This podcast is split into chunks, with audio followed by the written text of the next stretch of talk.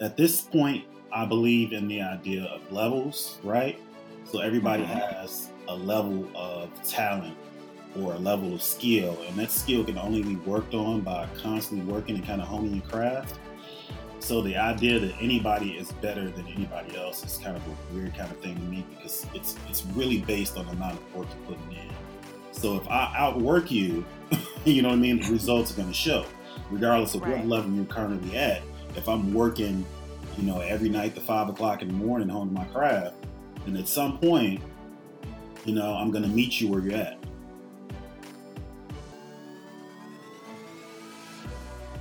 Hey, dream chasers and creative agents of change. I'm your host and creative coach, Lindria Reynolds, and welcome back to Creative Masterminds your dose of creative fuel to help you catch those dreams, stop overthinking, and elevate that life transforming brand. I am so happy to have with me on the mic Mr. LaShawn Tynes. LaShawn is an award winning art director who has placed his fingerprint on big brand names such as McDonald's, Secret, Aquafina, Dodge, and more. But he's also an advocate for diversity and inclusion in the design industry. He is the former diversity lead for AIGA and is the founder and curator of the thought provoking exhibit and movement, The Art of Blackness. LaShawn, thank you so much for joining me today. Thank you for having me. Yes. So I always like to say a little bit about how I've met my guests. And um, I first met LaShawn at a networking event about 10 years ago and he came to the mic with his laptop and just humbly scrolled through his design work. And all I was thinking was, this guy is a creative powerhouse, um, and I want to stay connected to him.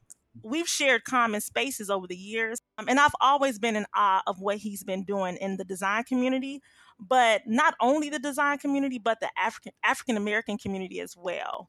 So, LaShawn, share with my guests your creative love story. When did your gift make its debut? Uh, I would like to say that it's something that happened spontaneously, but it's really, you know, um, the result of years of hard, hard work. I think the first time I really, really got serious about anything art or design related was drawing comic books as a kid. I was really competitive, and my cousin would just kind of uh, make fun of my drawings. he was older than me, and I was a kid, and he was really good. And I was like, "Well, look at my stuff." And he was like, kind of laughing and making fun of me. So, like one day I'm gonna show this guy, so I'm gonna keep working. So that's kind of how it started. The competitive kind of uh, need to uh, be as good as my cousin. you know that's usually where um, creativity stems from we're usually motivated by someone else's um, creativity or um, just competing with them um, and it, it, it, helps us it really it really helps us to become better so that's pretty cool that you shared um, that it came from actually your cousin yeah I would, I would like to say to think that it was uh, totally god given I, I, I think the talent is is within everyone, but the desire to work hard to pull it out isn't as prevalent with people as uh, the gift itself. That's true. Yeah, yeah, the gift it comes with work.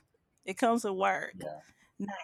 What did Jay Z say? Everybody's blessed with genius level talent, but everybody is not as um, enthusiastic about bringing it out as he was. I mean, if Jay Z says it, must be some grain of truth within it. Nice, nice. So, I'm a huge advocate for passion projects. One reason is because I believe that we are all influencers in some form or fashion. I mean, when you make room for your gift, you can change someone else's life. So you've launched your passion project, the Art of Blackness, um, around six, was it around mm-hmm. six years ago? Um, I think it was like seven now. Yes, seven years. Yes. Wow, seven years ago. And the art of blackness has garnered a lot of exposure um, for African American creatives in an industry where we're often overlooked. And so, what was that defining moment or your personal motivation for launching this explosive award winning exhibit? Um, I was actually an intern for Ray Noland when he was doing the uh, unofficially official campaign for Barack Obama. Mm-hmm. So it was a art exhibition featuring artists from all over the country. And while Barack couldn't, for some kind of reason, he couldn't officially sign on to it, he was endorsing it and and kind of collaborating with Ray. So I, I kind of witnessed putting together a national show by working with Ray first. And uh, yeah, I would say I definitely learned from him, like how to get it done. And I always had in my mind that while the idea of a national art show is really dope, it would be even doper if like black artists had that same kind of opportunity. Mm. And I think a lot of artists that I asked when I first thought about doing it were against the idea of doing something entirely black, like it would it would kind of mark them or bring the, the, the kind of attention that they didn't want. Like they didn't want to be black artists; they just wanted to be artists. Wow. But my my thought process was that you know actually we should be a little more encouraged about who we are, where we come from, and embrace our cultural heritage. So that's kind of where I was uh, thinking that the art of blackness would be here from the officially unofficial campaign. Wow, I didn't know that. Yeah, it wasn't it wasn't a cool thing to do for a lot of artists for a lot of different reasons that I can understand. It's like maybe you're blocking opportunities by totally embracing your blackness. Like this this state of wokeness that we have now really didn't exist in the way that it exists now 10 years ago. It didn't. I agree. Yeah. Everybody was kind of afraid to be that outspoken and proud of their heritage. So I like to think that we're part of the movement that helped to make this kind of thinking cooler or acceptable or something that people would actually be excited about. Martha Wade calls it uh, calls this new era the the new Black Renaissance. That's what she's calling it. Wow. I mean, it's interesting that you point that out because I think um, as designers um, in an industry that's so competitive and it's so few of us just in the design industry but get the same accolades. Um, i did a hard google search trying to find this designer. I could not remember his name for the life of me and not one african american designer popped up as a designer that um, we should know. When when that's going on in society sometimes as an African American, you're trying to figure out where do you fit in. If I go too black, they're really not going to want me. But if I go over mm-hmm. here, mm-hmm. then my community may not want me. like it's there's a there's a fine line to walk in an industry that seems more exclusive than inclusive, if that makes sense.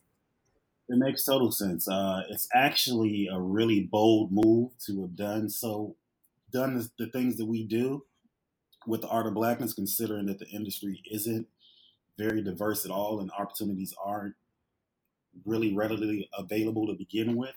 But my, my opinion or my kind of standpoint was that instead of just trying to tread the line, we just wanted to stomp on the line and you know erase it with our foots yeah. and our retro threes and be as black as possible and uh, unapologetically black and proud of our blackness and um, create a, black, a platform where artists can be themselves and express themselves to their fullest extent without fear of retribution or um, stymie their careers. At the end of the day, the work is simply amazing. Um, and so I mean you can't you can't deny greatness. Congrats to you for creating this platform and and stomping on the line and just mm, not mm, mm. not just sharing, you know, African American artists, but just amazing work from African American artists. So it's just it's really it's phenomenal work. So thank you for that.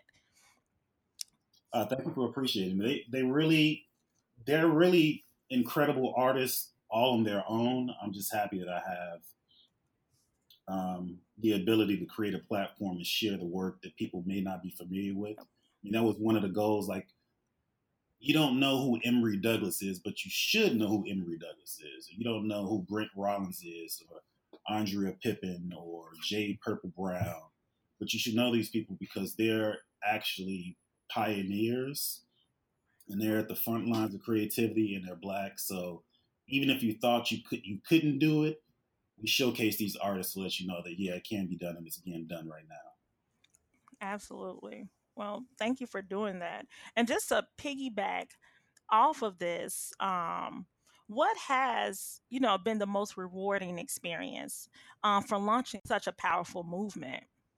For me, getting the, the show downtown in a central location where everyone can come and see it. You know, what what some people don't know is that the Art of Blackness is the only black art show created by black people that's um, intentionally black that's been downtown for years. I think Hebru Brantley did a show like maybe two years ago, and Harlem Fine Arts did a show in the Merchandise Mart maybe three years ago. But for the last four years, we've been the only group to put together a show for Black people downtown. Yeah, it's not. It's essentially not easy to get a show downtown. It's for Black people because you know there are some stigmas that are associated with Black people, where they're violent and you know yada yada yada yada yada yada. Mm-hmm. So uh, a, a, secondary thing that I'm probably proud of is how people show up and kind of show out, and everybody's classy, everybody's intelligent and um, and supportive. So probably those two things uh, combined. I was really proud when I found out it was going to be at Black Block 37 because I work downtown. And I was like, and mm-hmm. I've I've gone to Block 37 um, for other exhibits, and to know that this exhibit was actually going to be at Block 37 in the heart of downtown and have so much exposure to different cultures, um, it really made me proud. So kudos to you for getting that down there because people need to see it. The first thing people say is that we don't we don't know where it's at we don't have access to it, and it's right there. So that was that mm-hmm. was really good. I get people who are fresh out of jail. I get people from out west.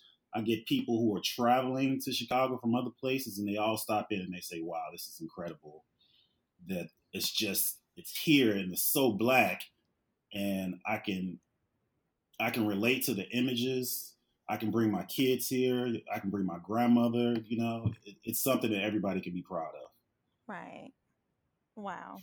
Well, thank you for that. Thank you. And thank you for, again, I, I can't emphasize enough how important it is um, that you're exposing um, the community and even youth, you know, to um, different artists that are, you know, making a name for themselves and are doing it. And they can see them as an example of, of who they could possibly be. I know for me, um, I would always hear about Leroy Winbush, but I wouldn't hear too much more about other African American designers. And we know that in order for the in order for people to continue to be inspired, they need to know through different generations who's putting their footprints in design and you're creating history. So thank you for doing that. Wow, thank you for saying it. you are. I'm just telling the truth. So developing um, an exhibit like the Art of Blackness, um, and just simply producing design work over the years, I'm sure you've developed some amazing relationships. And so, how have these creative collaborations helped you as an art director and a curator? And I know you mentioned Ray earlier, mm-hmm. but who else have you collaborated with um, along the way? Well, I think those are two questions. I'll ask. I'll answer the first one first. Um, I think curating a page that features really awesome artists makes you want to step your game up anytime you're doing something. You know, mm-hmm. you're if you're profiling Brent Rollins again, who created the Boyz n the Hood logo, he created the Do the Right Thing logo, the School Days logo. He was the creative director for Complex Magazine with all those iconic covers. Uh, it puts you in a frame of mind that you have to, you know, step up and be competitive. You know, um, because when I'm creating an ad or a campaign that's featured on the same page, it can't fall short of the work that's being featured by other artists. Otherwise, it'll look kind of weird. It wouldn't match directly. Mm-hmm. So you have to kind of stay on your toes and be be inspired by the work they're doing and, uh, and aspire to do better work. So that's um, question number one. Uh, artists that I collaborated over over the years, well, every year we try to feature a photographer, whether they're already like established or they're emerging to like shoot the promo. So we've had quite a few photographers. We've had some um, some type people create custom type for the exhibition promotions. Um, we collaborated with um, a custom flag maker to create the flag last year in a 27 campaign, 2017 campaign. So it's always somebody coming in and pitching in to help out with the creative, uh, in addition to you know constantly having a, a nice roster of artists for the exhibition. You said something um, that really stuck out to me. Mhm. Be inspired by the work they're doing and try to do Mhm. better work. Um, I thought that was really important because I think sometimes creatives may shrink a little bit when they see another creative doing amazing things or think of them as their competitor instead of being inspired by the work that they're doing so that they can level up their work. And so I'm glad you said that because I think as creatives, we should be inspired by other creatives. Everyone has a different gift, a different talent. Um, and so it's good to be inspired by other people instead of shrinking back and not really Mhm. sharing your gift or looking at someone else as so someone else as oh they're my competition so i'm, I'm going to try to beat them instead of collaborating with them or trying to you know figure out how can i how can i work with you so that i can be a Yeah. better designer and so i love that you mentioned being inspired by um, other creatives and other designers Yeah, my, my philosophy when it comes to that, I know a lot of designers and creators are super competitive. Um, even I was competitive, super competitive at a, at a very early age. But at this point, I believe in the idea of levels, right? So everybody Mhm. has a level of talent or a level of skill, and that skill can only be worked on by constantly working and kind of honing your craft. So the idea that anybody is better than anybody else is kind of a weird kind of thing to me because it's it's really based on the amount of work you're putting in. So if I outwork you, you know what I mean, the results are going to show, regardless of what level you're currently at. If I'm working, you know, every night to five o'clock in the morning honing my craft, then at some point, you know, I'm going to meet you where you're at. So I don't believe in this idea of this um, constant uh, supremacy. you know what I mean? Like Mhm. this, right the supremacy isn't constant. The hard work is what dictates who's um, who's at the top of the pile. I think. I agree i totally agree you got to continue to hone your craft Yeah. and especially um, in these times with technology and even i mean over time things change different things are trending um, there's so much innovation happening in our society that you you in order to even stay relevant you have to continue to work hard and just stay on your game. Yeah. game Pretty much. Yeah. You can't you can't rely and be lax on what you were doing and how impactful it was because there's somebody right behind you who's seeing what you're doing and they want to be just as impactful as you and they're working hard. And they don't have all the relationships and all of the um, awards and you know recognition so they're working super super hard and if you're not on your p's and q's at some point you know? You, you'll get left behind yeah what did uh andre you're 3000 say? You only funky as your last cut? Like that. But that's true. Mhm. I mean, even in in the arts, they say you're only good as your last movie. yeah. Yeah no matter what you're doing. Yeah How many actors or actresses we haven't seen in yeah. years because someone has graduated out of theater school and have taken their yeah. spot. And so you got to keep on stepping your game up to stay yeah. relevant. and thinking about new ways of relevancy like what may have worked for three or four years for you may not work for the next three or four years. So you have to have this um this awareness of where you're at in the hierarchy of the arts and understand what your trajectory is. And if that trajectory is going upward or if it's going downward and if you feel like it's going downward start thinking of new ways to kind of you know move your creativity so it's more impactful in other ways Nice. Okay.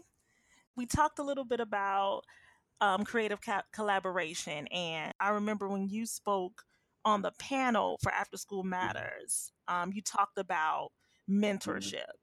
And I think that mentorship is important for every person of every mhm, age. And I know for me, I get my creative fuel from people um, who have been before me, and I've had mentors who kind of turned into my friends. Um, but you know, they still men- they, they still mentor me in their own way. So, how important is it for creatives um, who want to launch their own business or um, curate an exhibit or just like level up their position in their current place of employment to Mhm. have a mentor? Um, I think it's I think it's critical. I think mentorship is critical in every aspect of life, and um, if you're not engaged with someone who can give you the kind of ins and outs and uh, put you on the right path, you're kind of starting from scratch. But if you have a mentor, you're starting from where they left off at. You know what I mean? So if they're so if they Yeah. establish themselves nationally and they're doing great things, then you begin there. that's that's your baseline for success. Like, oh, I need to do national stuff. And I need to do this, this, and that, and this is how I do it. Um, yeah, just just knowing what you can achieve and how to achieve those things. Um, I always recommend it. If you don't have a mentor, you should go out and find one immediately for whatever it is you're trying to do in life. So, LaShawn, who have been some of your mentors along the way? Have you had mentors at different phases of your life? Uh yeah, yeah, I have. Yeah. Um I've had quite a few from high school um to Ray Noland to Gus Granger uh to Steve Ryan. Um I'm very aggressive when it comes to mentoring. So if I feel like I'm lacking in something and I'm reaching out and I'm asking questions and you know sending text messages and setting up coffee meets, whatever I need to do to kind of get the knowledge that I need. Um, it's just it's super important to me. Yeah. Yeah, I agree. I'm I'm an aggressive person with my mentor too. I I will my mentor, she has to tell me no. she has to just flat out say, Lindria, no, I don't have the time to talk to you. If not, I will text you, I will email you, especially if I have a burning question that to me may be critical for my next power move.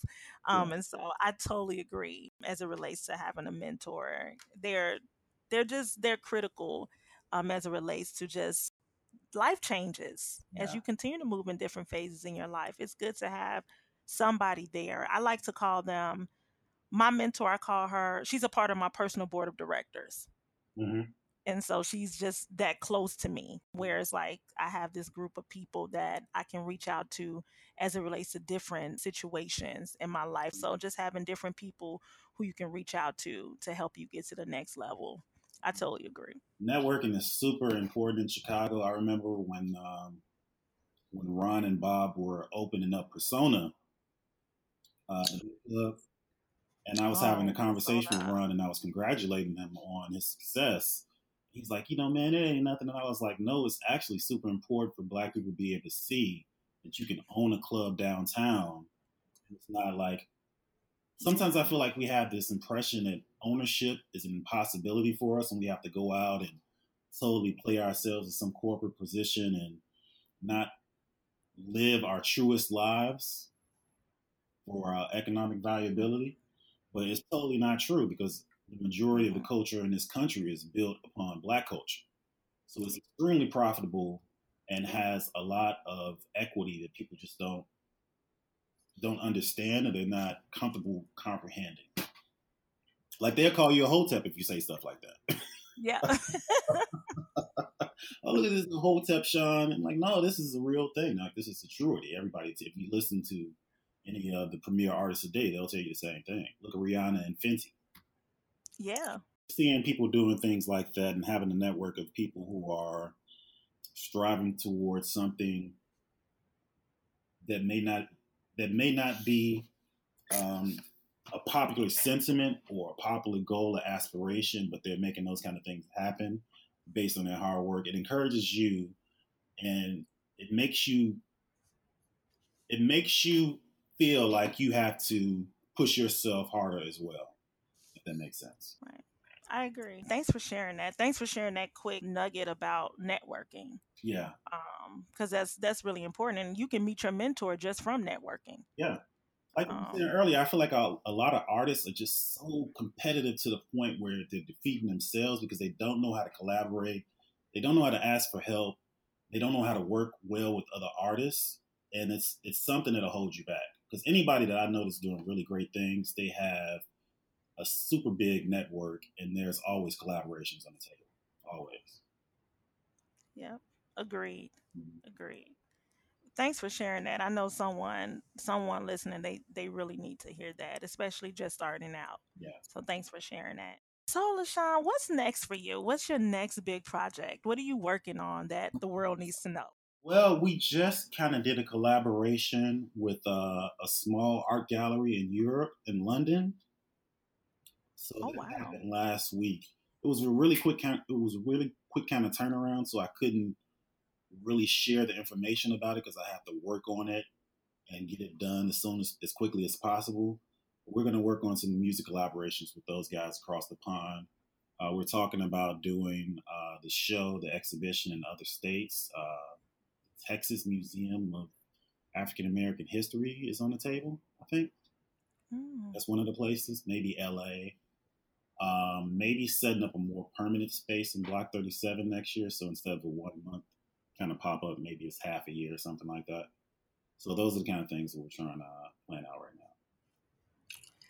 Nice. And that was going to be one of my questions. Like, what is the the national visibility look like? Like, how did that those connections come about where you're you've been able to potentially make the art of blackness a national movement?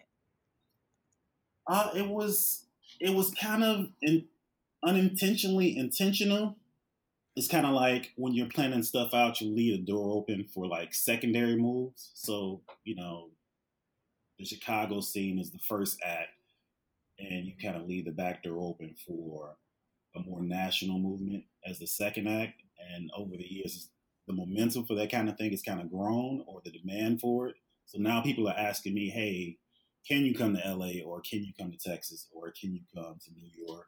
Here's a place that you can do it at. Here are some artists." So now the opportunities are kind of manifesting from the original kind of thought. So now it's time to kind of implement it. Did I answer the question?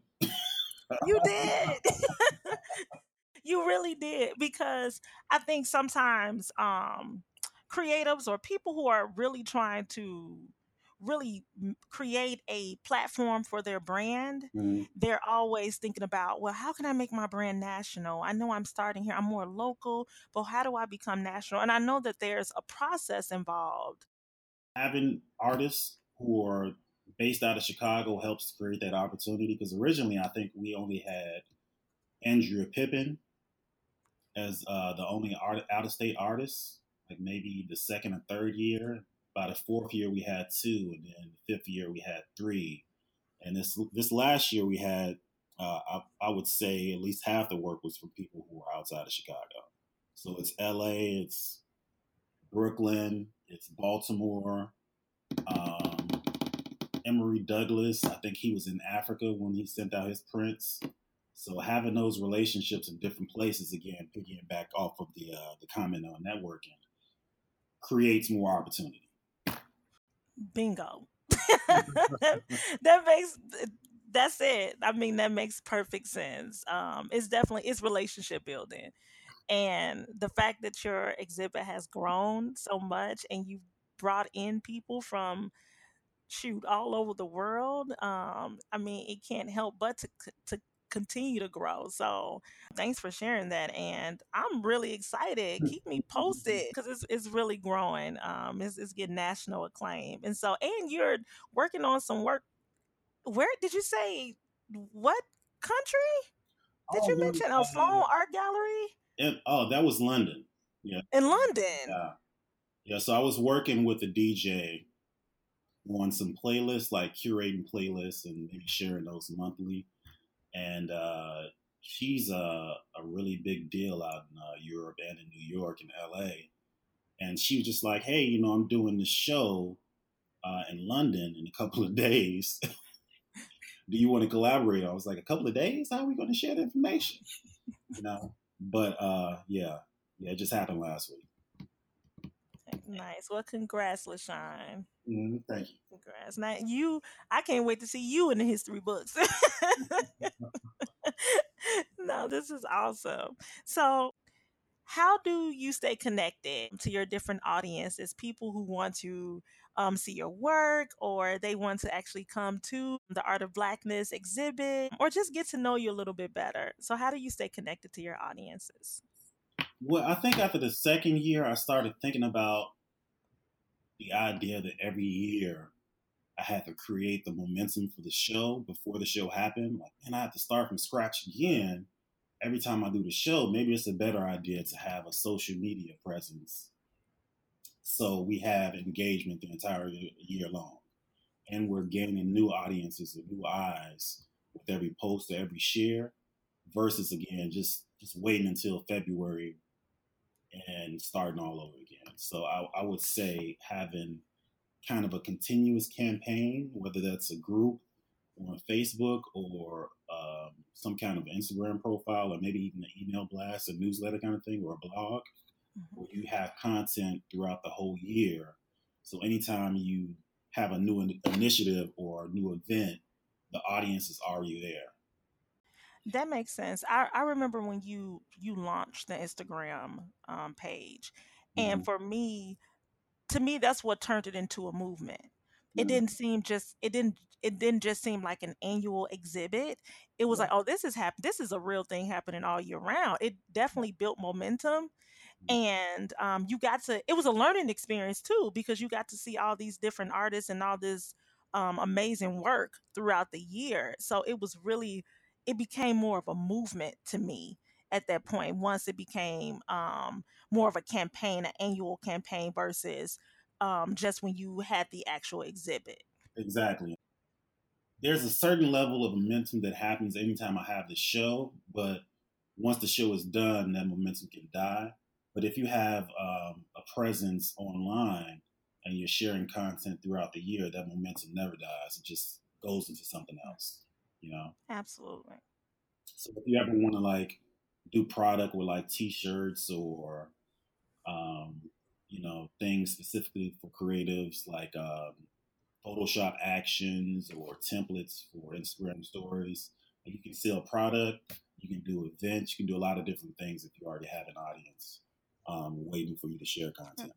Absolutely. Um, thanks for sharing that, LaShawn. Yeah. So, my last question for you is where can people find you? Um, I'm online. I, I, I try to keep my, my, my presence as remote from the art of blackness as possible. It's it seems a weird thing to use your platform that that creates awareness for artists and the need for inclusion and make it all about yourself. So I try to keep those kind of worlds separate, know, so I can have my own opinions and the art of blackness is solely open minded and just strictly about the people. However, that may manifest itself. But you can find me uh, at LaShawn and it has all my handles on the website. Twitter, Facebook, uh, Instagram. So now, see, I said that was my last question, question, but you said something that made made me want to just throw this one in there real quick. You mentioned how you sort of separate your brand, your personal brand, mm-hmm. from mm-hmm. the art of blackness, and yeah. and it's intentional. Um, how has yeah. how do you feel about that generally speaking for creatives to separate their personal brand from their passion project brand or their business brand? Do you think that that's you know generally a good idea or you know does it work depending on the person? Uh, i would say that when you start thinking about your passion project as a business it's it's it's helpful. I wouldn't say critical critical but it's definitely helpful in an instance that you know you as an individual may lose momentum or you know, um, you might get played out. I'm tired of hearing about LaShawn all the time. I want to hear about somebody else. But if you build a movement, the movement always has, especially when it's a, a movement based on a roster rotating artists, it always has this certain level level of momentum. So even if you're kind of lacking in momentum, it's still going. Mm-hmm. You know what I mean? Yeah. and um, it just makes things a little more professional when when you're offering products and services that it's a business entity versus it being your business entity and you're all over the place, you know, constantly promoting yourself and yada yada yada. I can do all that stuff on my page. That makes sense. No, thanks for sharing that. Okay, that was my last question. I promise. so, LaShawn, thank you so much for joining me today. Um, you have definitely dropped um, some nuggets today and just um, really share some great insight for creatives um, at different stages of their career. So I really thank you for sharing all this um, amazing information um, about your exhibit and just your journey. I'm really glad that you're doing what you're doing and you're inspiring so many people and you're really you've created this platform to share the phenomenal work of other african american artists um, so that our generation can continue to learn from each other as well as the younger generations can be inspired to do even greater things and be and be able to share their works as creative. So thank you for doing that. No problem. I always say in the show during the closing i don't think i said it this year because i was so busy doing stuff but i always tell the audience that our artists are our storytellers and they're telling our stories and they're telling our history a struggle and accomplishment um, adversity, and winning in life as an African American. And it's our responsibility to support these artists as they are sharing our stories. You know, and, and it's truth. They're sharing truth. Thank you for having me today. Oh, absolutely. And thank you for joining me. So, here are my three key takeaways from my creative conversation with LaShawn. Find you a mentor to fuel your creativity.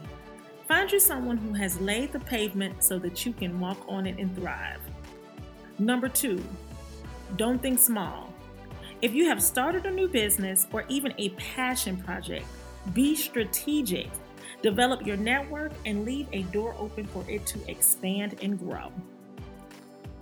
And last but not least, don't be afraid to use your passion project to go against the grain and start a creative movement. Please stay connected and join my Facebook group, Creative Masterminds, and let's continue our creative conversation there. Until next time, be you and keep shining.